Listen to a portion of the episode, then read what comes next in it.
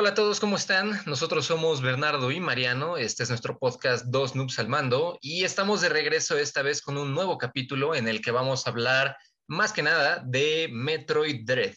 Obviamente el juego no ha salido, el juego se anunció apenas este 15 de junio durante la conferencia de E3 de Nintendo. La fecha de salida es el 8 de octubre. Por cómo anunciaron el juego, ya dudo que haya algún tipo de retraso. Prácticamente ya todos están dando 100% confirmado que el 8 de octubre ya está más que puesto.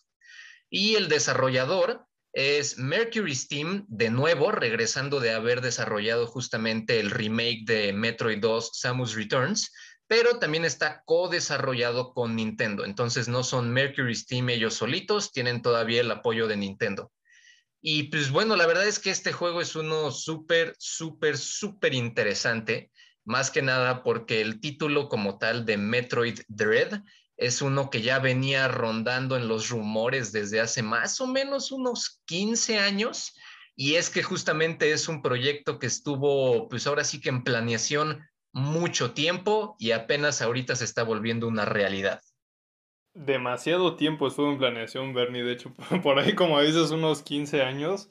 Y curiosamente vi que en 2007 tenía planeado sacarlo para Nintendo DS y que ya estaba prácticamente así a punto de, de, empezar el proyecto, de casi casi ya lanzarlo, pero por las limitantes pues tecnológicas de, de la consola decidieron mejor no hacerlo y esperar un poco más.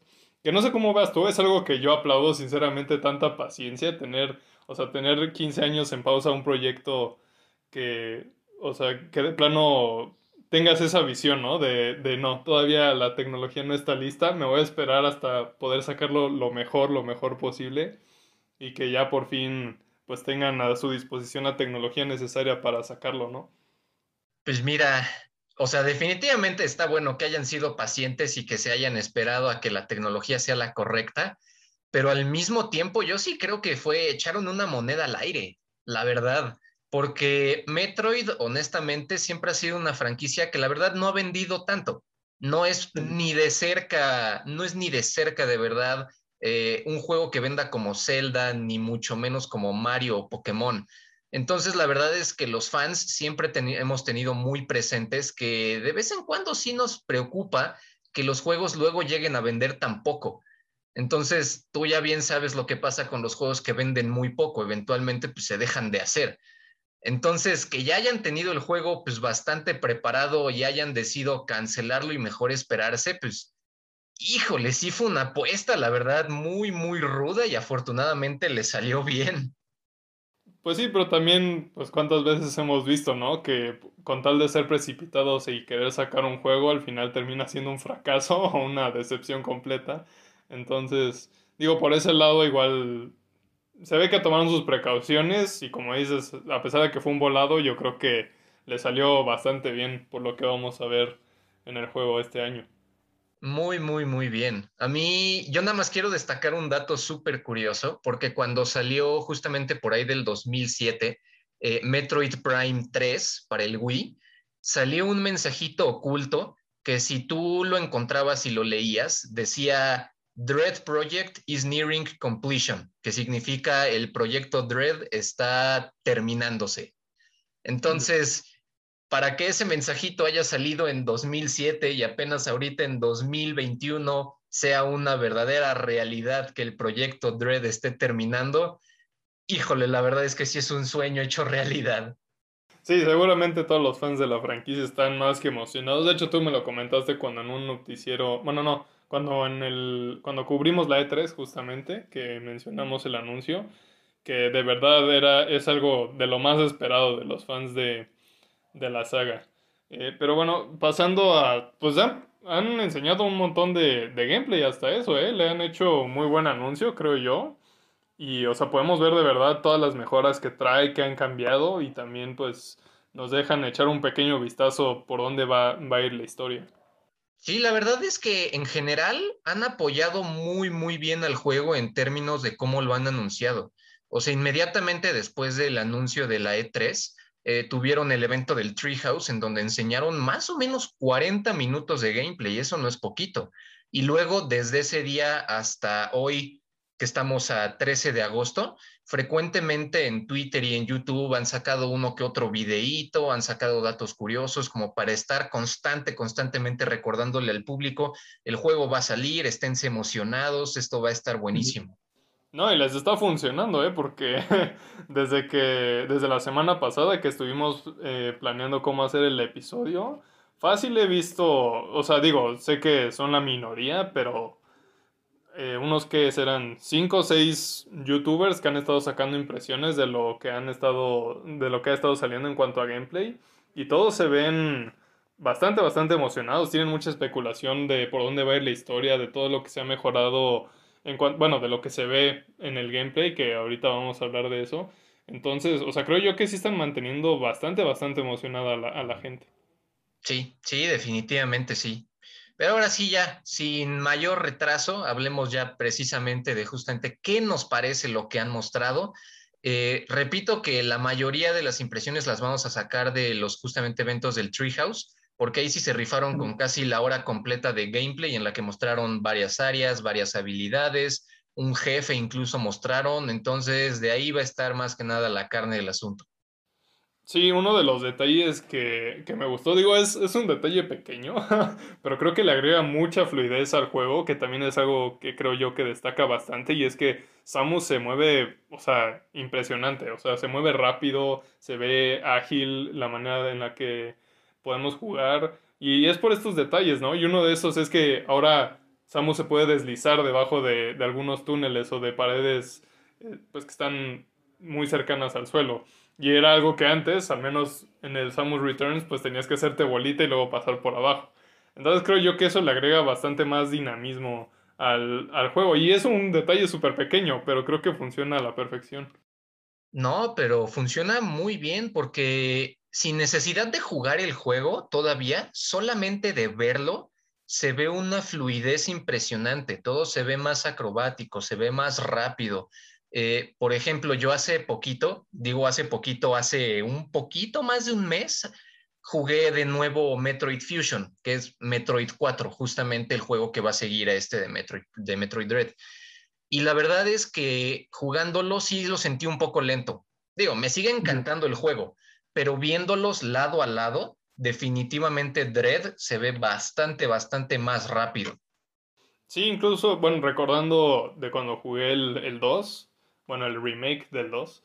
Eh, igual como que lo recuerdo un poco más tieso de lo que se estaba mostrando en, en, los nuevos gameplays, ¿no?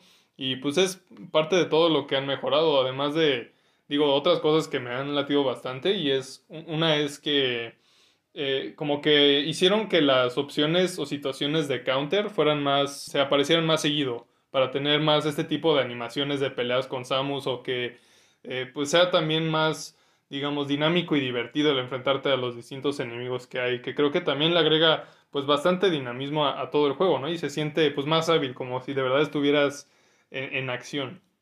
Y además el counter se ve bastante mejor, porque yo recuerdo que en el remake de Metroid 2, una de mis pocas quejas con el juego era que el counter era bastante estático.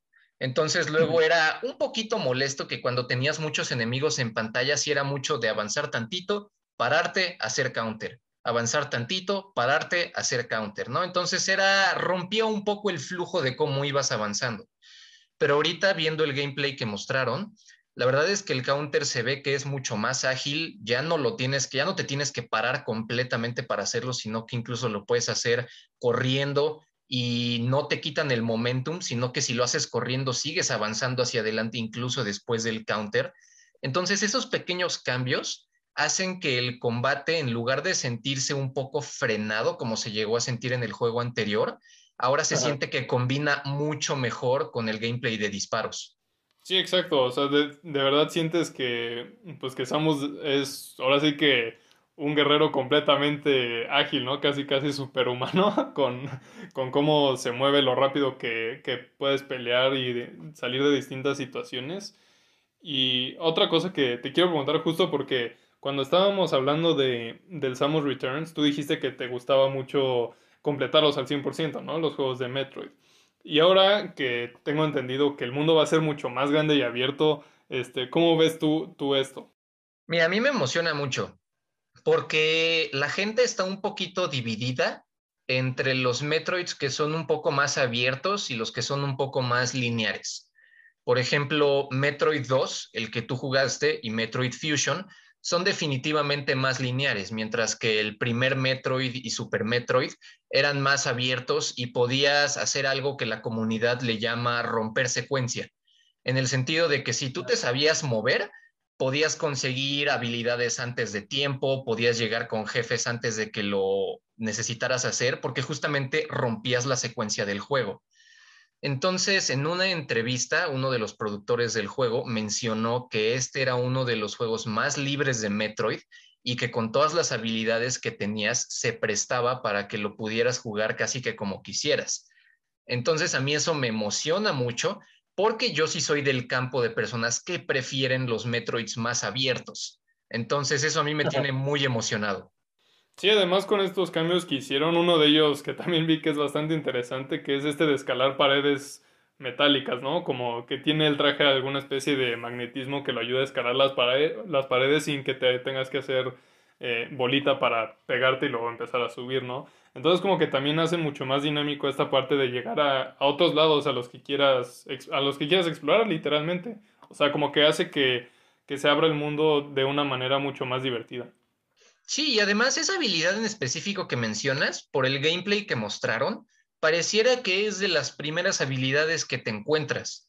Entonces no va a ser como que estés muy avanzado en el juego y sepas y sigas sin saber cómo pegarte estas paredes azules, sino que parece que va a ser algo que está completa y totalmente pegado a toda la exploración del juego casi desde el inicio.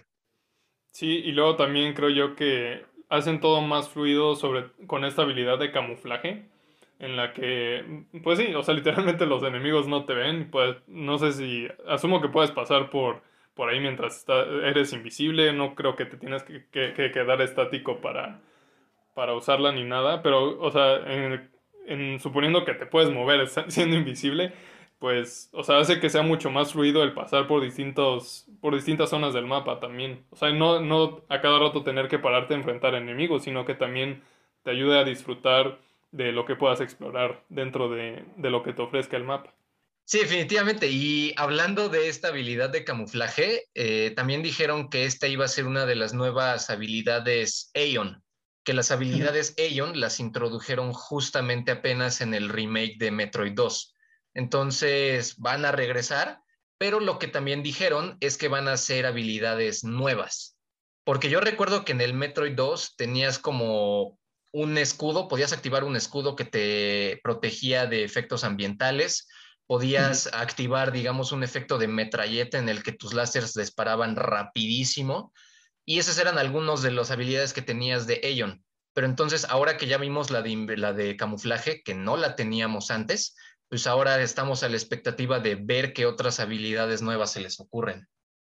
Sí, creo yo que se están yendo por un lado mucho más creativo para que de verdad disfrutes. Ahora sí que, que cualquier persona te guste explorar o te guste algo más lineal, como que lo quisieron hacer más balanceado, que tuvieras todo lo posible para que si no quieres estar explorando o si no te gusta estar eh, peleando a cada rato y prefieres tomarte tu tiempo para de verdad explorar cada área, tener estas distintas habilidades y que cada quien las aproveche dependiendo de su estilo de juego.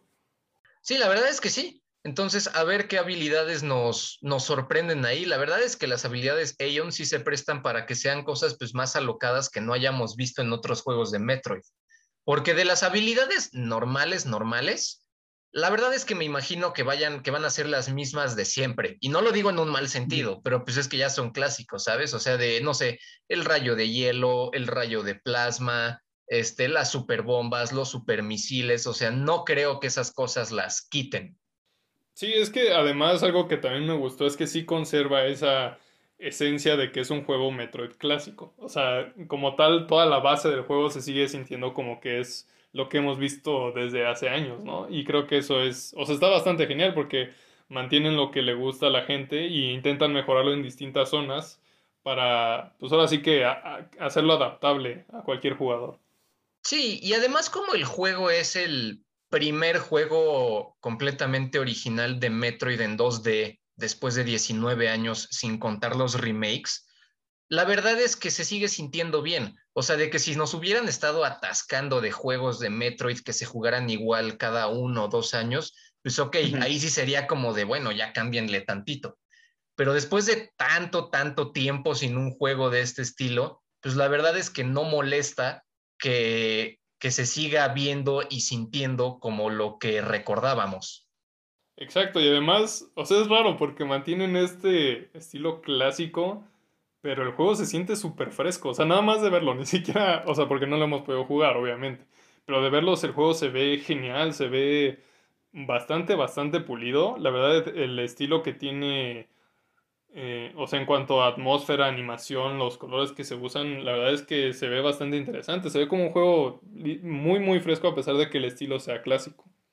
Ahorita que mencionaste lo de las animaciones, ahí quiero hacer yo un énfasis muy especial porque desde el juego pasado, si en algo de verdad me encantó, me encantó que metiera Mercury Steam, eran estas animaciones que no necesitaban ni el más mínimo diálogo, pero que eran animaciones geniales. O sea, por ejemplo, en Metroid 2, ah, las animaciones especiales contra, vaya, los Metroids o contra los jefes en los que Samus literalmente luego apuntaba sin siquiera ver, o sea, que se veía súper genial y disparaba y que ahora parece que están metiendo muchas más de esas animaciones, animaciones cuando esquivas a jefes, tal vez en momentos antes de terminar las peleas con los jefes, al abrir una que otra puerta.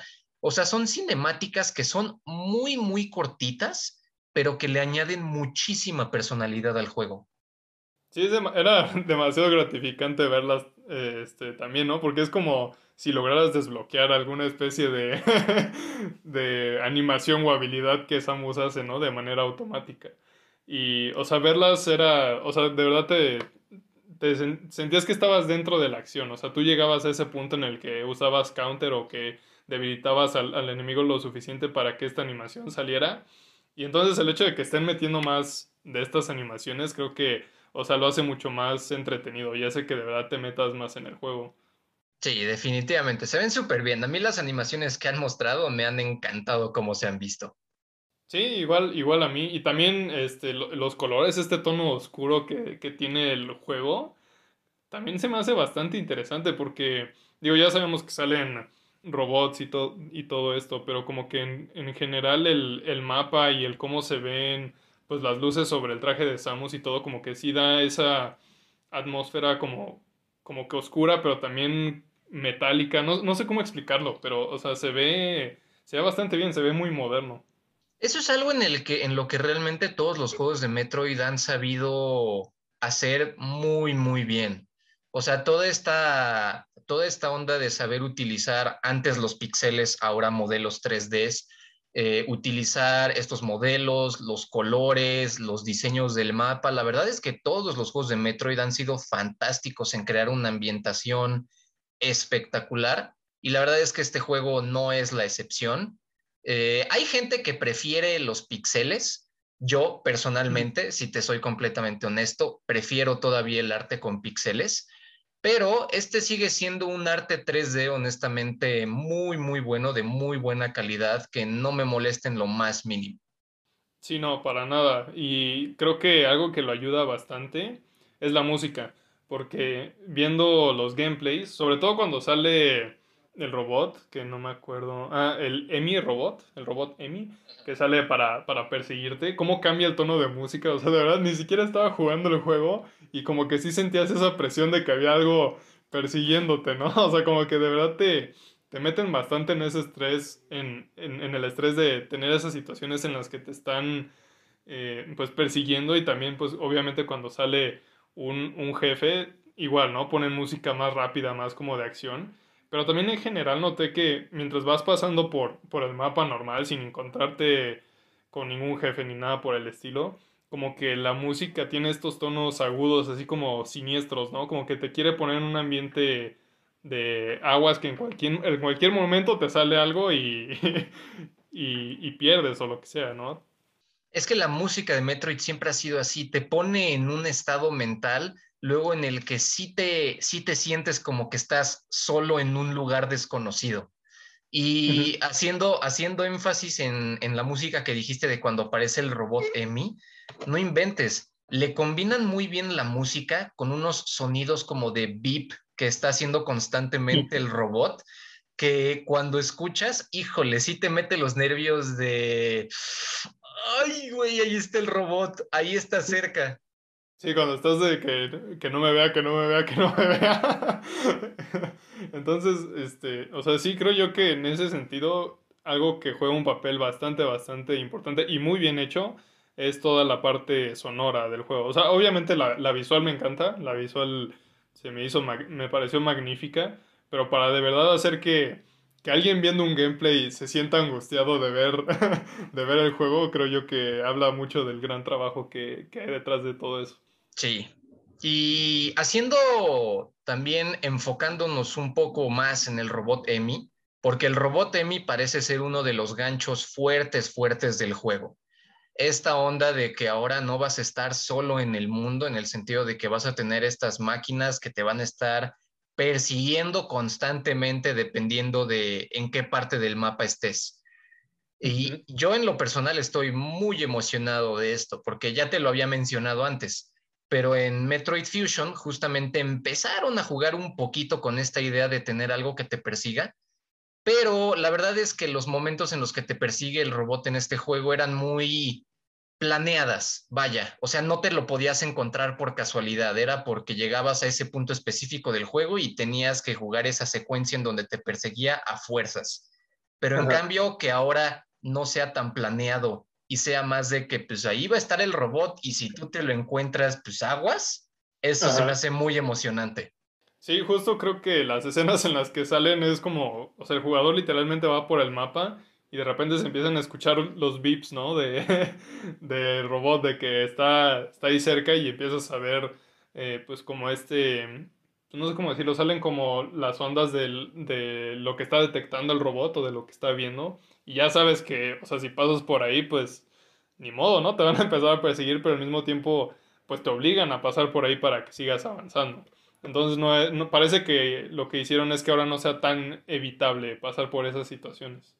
Y de hecho, cuando, cuando justamente los desarrolladores mencionaban que este juego lo retrasaron tanto por limitaciones técnicas, a pesar de que no hay una confirmación segura de nada, lo que muchos creemos, yo me incluyo, es que las limitaciones eh, se referían más específicamente a las de la inteligencia artificial de que querían que el robot que te persiguiera sí se sintiera como que te persigue más, digamos, naturalmente y que no fueran, repito, como estas secuencias planeadas del juego pasado. Entonces, digo, honestamente, no le veo otra limitación técnica que hubiera sido tan pesada como esta.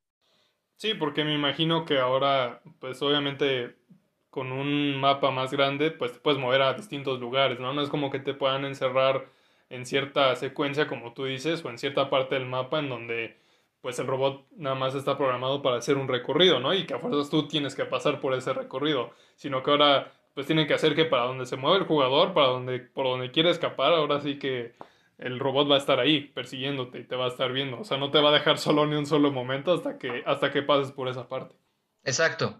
Y no te voy a mentir, a pesar de que eso es lo que más me emociona en parte del juego, también es en parte lo que más me preocupa, de que sí tengo un poquillo miedo de que yo me esté haciendo la idea de que va a ser una inteligencia artificial así, wow, de lujo, que me vuele el cerebro, de que de verdad no me deje escapar y termine siendo una inteligencia artificial que sin ser necesariamente mala, no sea tan impresionante. Entonces ahí eso es lo único que sí me preocupa un poquito, de ver genuinamente qué tanto te persigue el robot. Creo que es algo que también, pues sí, o sea, hay que tomarlo en cuenta, creo yo que eh, si esa, bueno, creo que claramente una de esas era al menos parte de las limitantes que encontraban y que ahora tengan esa posibilidad de al menos hacerla pues lo más natural posible, habla bien, habla de que pues se puede esperar que salga bien, ¿no? Pero obviamente siempre está el riesgo de que no sea el, enfoque principal el que haya tenido los desarrolladores y que lo hayan dejado un poco de, lado. o sea, de lo que se ve no creo que sea el caso, creo yo que sí vamos a ver una inteligencia artificial bastante, bastante buena, pero igual ahora sí que hay que esperar a que salga el juego para ver si de verdad lo demuestran o no. Sí, definitivamente. Ahora, este, pasando a lo que espera la gente, eh, digo, no, no sé tú como super fan de, de Metroid, qué, qué sea lo que esperas de... Pues sobre todo porque van a cerrar este arco de la historia de Samus, ¿no? Entonces creo yo que uno esperaría que, que el cierre sea bastante, bastante épico. Pues mira, este comentario justamente que, que mencionas, eh, que lo dijo, ¿quién fue el que lo había dicho? Se llama Yoshio Sakamoto. Yoshio Sakamoto fue el que mencionó que este juego iba a cerrar justamente la narrativa de los Metroids. Esto no quiere decir que es el último juego ni nada por el estilo, simplemente quiere decir que como tal los Metroids, los monstruitos, que eran un, un, un punto súper, súper importante de todos los juegos hasta ahorita, pues parece que este va a ser el último juego en el que vayan a ser tan, tan importantes. Pero, pues vaya, Metroid se llama Metroid por algo, por esos mugres monstruitos. Entonces, que este sea el juego que cierre su historia, la verdad es que a mí me pone unas expectativas gigantescas. Para bien o para mal, esto para mí hace que espere mucho, mucho, muchísimo del juego. Hasta eso creo que lo que han mostrado, eh, digo, recordando un poco algunas de las escenas, es que, o sea, se ve interesante cómo ponen a, a Samus viendo estos jeroglíficos de la raza Chozo, ¿no? Por ejemplo. Y que al ver estos jeroglíficos, la mano eh, se le pone como rosa, como con un aura ahí de color un poco rojizo. Entonces como que también tiene muchos con la expectativa de qué papel va a tener el parásito X en este juego. Hay, hay, muchas cosas, hay muchas cosas que tienen a los fans ahorita en expectativa. Tienes primero, obviamente, lo que ya mencioné, cómo va a terminar la historia de los Metroids. También tienes justamente a los Chozo, porque en uno de los trailers pareciera, no, no hay nada confirmado, pero pareciera que este va a ser el primer juego en el que nos pudiéramos encontrar con un chozo vivo. Siempre nos los encontramos o muertos o que ya dejaron el planeta. Entonces también sería súper, súper importante si sí nos encontramos un chozo. También tienes justamente el cómo va a terminar la historia del parásito X que inició con Fusion.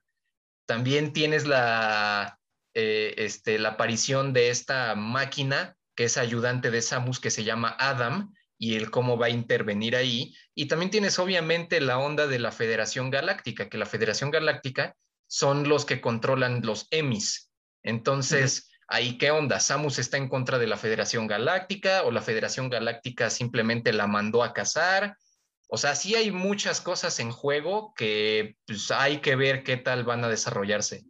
Sí, ¿no? Y una de las cuestiones que, de hecho, vi que varios youtubers estaban mencionando es que si es que de verdad vamos a ver un chozo vivo dentro del juego, pues va a ser bueno, va a ser malo, porque, o sea, de la historia principal hubo uno que, que traicionó a su raza, ¿no? Y que ayudó a que, pues, liquidaran a casi todos prácticamente. Entonces, este que sale en el juego haciendo como una especie de reverencia o como un saludo, pues es bueno, es malo, ¿qué está, qué está pasando aquí? Y obvio también está la cuestión de que cómo es que los que cuando llega Samus a, a ZDR, que, que los, los, robots semis ahora la están persiguiendo, ¿no? Cuando en teoría deberían de ser malos y fueron enviados a, a investigar la, la, fuente del parásito en ese, en ese planeta. Entonces creo yo que, o sea, a pesar de que nos están mostrando pues varias animaciones de, del, del juego, me gusta que no nos digan tal cual por dónde va a ir la cosa, sino que nos muestran detalles que te dejan pensando, o sea, de verdad, qué es lo que está pasando. No, y es que así son todos los juegos de Metroid, o sea, tú lo notaste perfectamente cuando hablamos de, de Metroid 2, o sea, tú me lo dijiste, que te sorprendió que realmente como tal explicaciones nada más las dieron al principio y al final del juego y todo el intermedio era que pues tú fueras sacando tus propias conclusiones conforme a lo que veías en el ambiente, en el planeta que explorabas, los enemigos que encontrabas y cosas por el estilo. Metroid, pues la verdad siempre ha sido así. Entonces, eso también, eso también deja mucho la expectativa de con tantos, con tantas cosas que tiene ahorita la historia, cómo lo van a resolver con la típica táctica de Metroid de honestamente no contarte mucho durante el juego. Sí, o sea, bueno, sabemos de entrada que van a, van a poner, pues no animaciones, sino como fotos de un, que te resumen lo que pasó en Metroid Fusion, ¿no? Para que pues tengas presente qué, qué está pasando, por dónde va, va la cosa. Y asumo que la animación en la que vemos estamos viendo los jeroglíficos de los Chozo también es al inicio del juego. Pero todas las demás animaciones, sobre todo en donde sale el Chozo haciendo esta reverencia, pues, o sea, digo, no, no la puedo ver saliendo al principio, ¿no? No sé si va a salir a la mitad del juego y van a explicar algo al respecto, o si de plano lo van a poner chance y hasta el final. Pero, o sea, de algo, o sea, no, no veo, no, no veo que nos enseñen al Chozo luego, luego, iniciando el juego. No, para nada. Y mira, lo que podrían hacer, yo creo, es que se vayan por la ruta de Metroid Fusion. Porque Metroid Fusion lo que hacía era que a pesar de que seguía sin tener realmente explicaciones muy explícitas de toda la historia, sí tenía momentos en los que esta computadora que mencioné, que es tu ayudante que se llama Adam, decía uno que otro diálogo. Decía poquito diálogo, la realidad es que era poquito diálogo, pero sí decía una que otra cosa para medio explicar lo que estabas haciendo ahí. Entonces yo me imagino que con Adam regresando en este juego, van a seguir teniendo esta onda de que sin necesidad de haber mucho diálogo, él de vez en cuando va a decir una que otra cosa. Sí, yo creo que nos van a ir dando, pues ahora sí que pistas de, de verdad lo que está sucediendo mientras vamos jugando. Y también hay otro detalle, que es que cuando nos enseñaron el juego por primera vez, antes del gameplay del Treehouse, veíamos a Samus con su armadura que seguía todavía afectada por el parásito X, ¿no? Y que ahora en los últimos gameplays que han salido, como que se le está yendo, se le ha, se le ha estado quitando ese, pues esa mancha azul que tiene en, en, los hombros, que se ven al inicio. Entonces, pero también sale esta escena en donde se le pone el brazo rosa después de ver los jeroglíficos, ¿no? Entonces, como que sí, eh, creo yo que el, el papel que va a tener el parásito X va a ser importante, sobre todo porque nos deja con la duda de pues si se está curando, si infectada, la va a acompañar por siempre ese parásito o qué, o, de verdad cómo la está afectando para, para la historia, ¿no? Pues mira, si nos guiamos por lo que mencionaban en Metroid Fusion, en teoría ya debería tener, pues ahora sí que para siempre el, el parásito X, que ya no es dañino para ella en ese momento. Pero con todas las movidas de tapete que luego te meten muy sutilmente en Metroid, la verdad es que quién sabe, capaz que en este juego pasa algo, porque justamente los Metroids y el Parásito X eran, tenían una relación de depredador y de comida. Justamente los Metroids eran los predadores del Parásito X, por eso cuando los eliminas a todos en Metroid 2, los parásitos X proliferan en el planeta. Entonces, también hay que ver justamente pues, qué papel van a jugar los propios Metroids, porque de esos sí no hemos visto absolutamente nada en todo lo que han mostrado.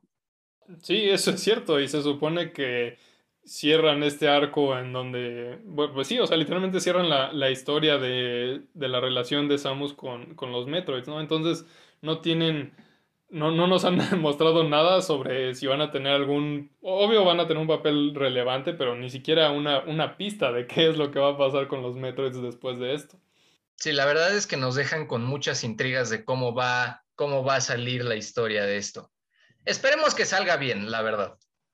Yo creo que va a salir excelente. Y también me pone a pensar en qué va a pasar después con la franquicia de Samus, ¿no? Porque ya, digamos, en teoría después de esto ya no podemos llamarle Metroid a, la, a, los juegos. Así que sería también, o sea, no sé qué esperar de, de, de lo que va a pasar después con el personaje, si van a intentar irse por un chance por unos juegos en 3D, como ya lo habían intentado hacer pues, en medio de toda esta saga, o darle quizás algún otro, un tono distinto a la franquicia. Ese ya es todo un tema aparte que da para muchísima discusión.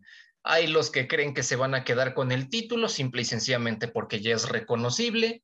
Hay quienes creen que incluso pudieran llegar a cambiar de protagonistas, que porque pues, la historia como tal de los Metroids que involucraba a Samus ya terminó. Hay quienes creen que este es genuinamente el último juego de toda la franquicia que nosotros conozcamos. La verdad es que hay muchas teorías de momento y no las vamos a saber a ciencia cierta ninguna hasta que salga el juego y todavía habría que esperar más a ver si dan algún anuncio o alguna declaración de cuál es el plan a futuro de la franquicia. Sí, chance y este, este cierre podría ser como una prueba final chance, ¿no? De, de, ver de verdad cómo le va al juego con esta última entrega. Al menos se supone que de este arco histórico. Y de ahí probablemente se vayan a tomar distintas decisiones dependiendo de qué suceda. De si van a intentar sacar un arco nuevo, si van a cambiar de personaje, si de plano la van a dejar morir. Entonces, pues sí, prácticamente después de todo lo que se ha esperado para sacar esta, este juego, creo yo que muy bien están ahora sí que, que en ese punto medio, ¿no? O sea, o es el último o le damos para largo. Híjole, no tenemos idea, no tenemos forma de saberlo. Eso será hasta después. Ahorita mejor, pues concentrémonos en que el juego está a un poquito menos de dos meses de salida. Entonces, realmente ya, ya casi está en nuestras manos el juego. Sí, ya, ya sale el 8 de octubre este año. Y creo que la expectativa está igual que, igual que la tuya, o sea, está por los cielos de ver de verdad, de ver este, qué, no, qué nos van a entregar y sobre todo, pues después de 15 años esperando un juego, creo yo que tienen ese compromiso de sacar algo de verdad bastante, bastante impresionante. Sí, la verdad es que sí, o sea, mira, definitivamente qué bueno, yo estoy muy emocionado por el juego, todo el mundo está muy emocionado por el juego, pero sí es una realidad que el equipo desarrollador definitivamente tiene una presión gigantesca en sus hombros, porque si después de tanto tiempo el juego no termina siendo algo de muy buena calidad, definitivamente va a haber enojo por parte de los fans. Sí, sí, sin duda. Eh, pero bueno, para concluir, Bernie, eh, algo que quieras decir, alguna recomendación sobre todo para, para la gente que pues va, va a dar una oportunidad a Metroid con esta entrega. A ver, esta es una recomendación. Sé que no muchos podrán hacerla porque no muchos tienen Wii U, pero afortunadamente en el Wii U están disponibles prácticamente todos los juegos de Metroid de forma digital. Está Metroid 1, está Metroid 2, la versión original, no el remake, está Super Metroid y está Metroid Fusion. Entonces, en caso de que no hayan jugado algo de Metroid, pero tengan un Wii U, yo sí les diría que aprovechen, tienen ahí esos cuatro juegos disponibles y los tienen además a precios muy baratos entonces, esa es como la oportunidad perfecta para que empiecen a jugar con la franquicia.